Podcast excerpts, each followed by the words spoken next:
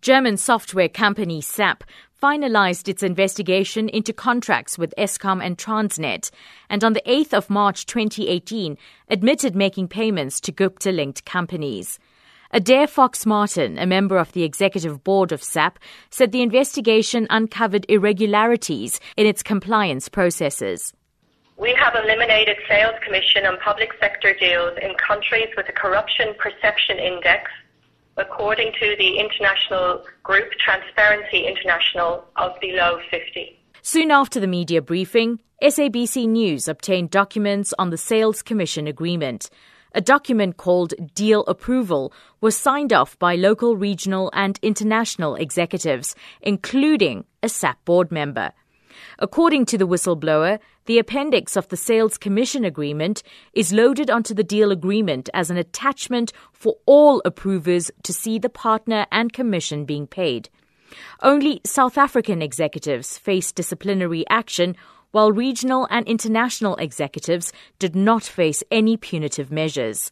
Our correspondent in Germany, Iris Spitzer, tried to solicit a response in this regard. Emails obtained by the SABC uh, shed a little more light into uh, some of those processes. And in one case, uh, the uh, SAP was trying to establish whether three companies uh, formerly owned by the Guptas uh, had actually severed their Gupta links and whether the SAP would continue their commission relationship. Now, despite being warned, uh, this is the global head of compliance at SAP, despite being warned that they couldn't rule out the possibility of continued Gupta links. Uh, they did indeed sign off on that deal, continuing the commission arrangements. And of course, it was later revealed that those companies did indeed still have Gupta links. Now, SAP responded to the SABC by saying that their global compliance program uh, didn't have any way of knowing that there were still those Gupta links. So a bit of a uh, a gray area there, I suppose. But uh, certainly, uh, in the case of South Africa, it did seem to really enable uh, corruption because uh, a multinational company like SAP really could operate through these third party intermediaries and really not bear that much responsibility. In a recording of a staff meeting obtained by SABC News, SAP executives in Germany denied to staff in South Africa that the board knew of the deals. I just want to understand if basically it was a due diligence problem and the three executives were not really guilty of anything, why did this lead to them basically having to resign?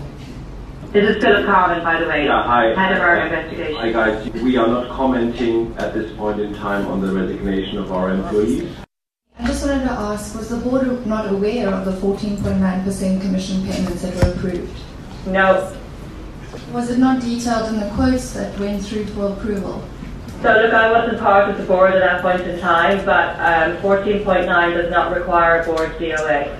It's a regional DOA.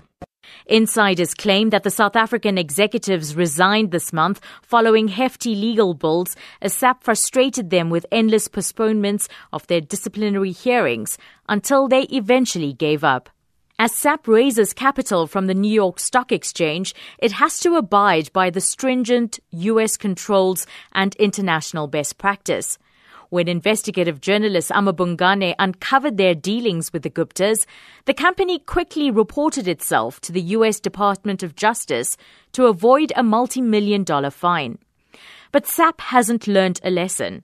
It continues with sales agreement practice in other territories, despite the Organization for Economic Cooperation and Development, or the OECD, frowning upon this practice. Advocate Mark Novitz from the International Chamber of Commerce elaborates.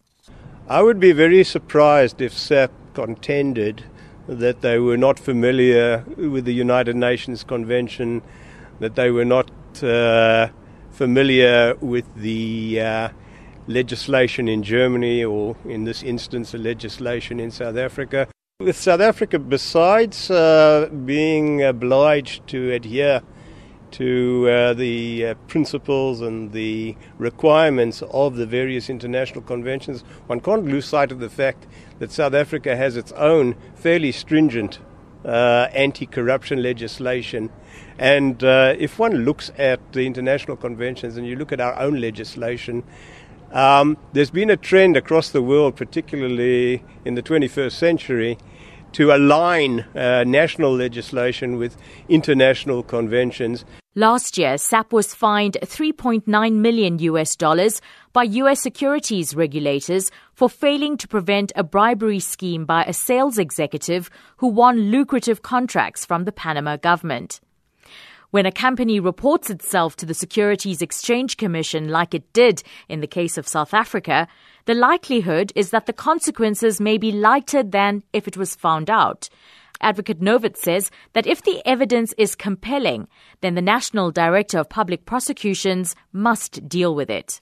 I don't think that because they paid an admission of guilt uh, fine to the SEC in relation to Panama, that the, it should be taken as a given uh, that uh, they are at fault here.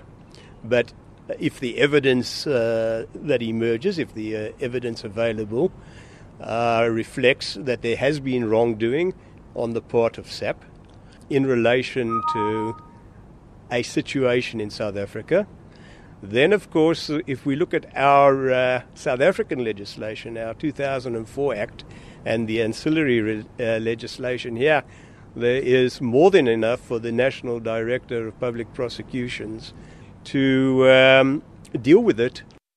SAP says it will no longer pay sales commission on public sector deals in countries like South Africa that rank 50 and below in global corruption indices.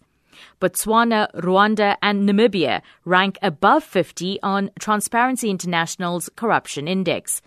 This means SAP can continue the commission practice in these countries. Only after the Gupta leaks exposed this practice did SAP beef up its African compliance units. But is this enough?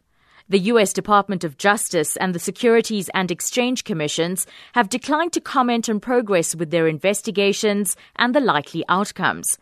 It will only be these investigations which will determine the actual wrong committed and who takes the full responsibility for such wrongdoing. I'm Krivani Pillay in Johannesburg.